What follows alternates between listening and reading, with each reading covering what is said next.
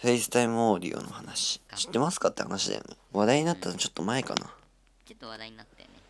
フェイスタイムオーディオっていうアップルのフェイスタイムができる端末で無料で通話ができる純正アプリ純正アプリみたいなのがついたみたいなんでだから iPhone の人は無料で通話ができるとあれ 4S も使えたっけ 4S は Wi-Fi つなげばいけるみたいなそう Wi-Fi が必要になる場合があるんだけど FaceTime オーディオっていう、うん FaceTime の画面は出てなくて音だけっていうそれを使ってみたんですよね今度今度っていうかまあ電話どうやって使うんだっけえっ電話と電話の連絡先押すじゃんで適当に、まあそのかけたい人を選ぶ選ぶと電話番号が出てきてここにその電話番号の右にメッセージと電話マークがあって、で FaceTime のとこにはムービーの時のあのビデオのマークと電話のマークがあるとでこの電話のマークのところを押すと FaceTime オーディオっていうのがかけられてそれがからうんまあ無料で結構音質もいいっていう音質うんいい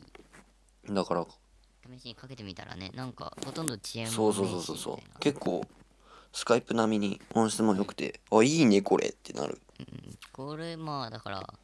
LINE, LINE はまあ通知がちそょうっそうそとうそうそう出たり出なかったりが怪しいから iPhone 同士そだうったら iPhone 同士だったらこれをやれば便利だねすごく便利で本当にこれは使えるんじゃないかなっていうとても便利な機能が iOS7 から付けられて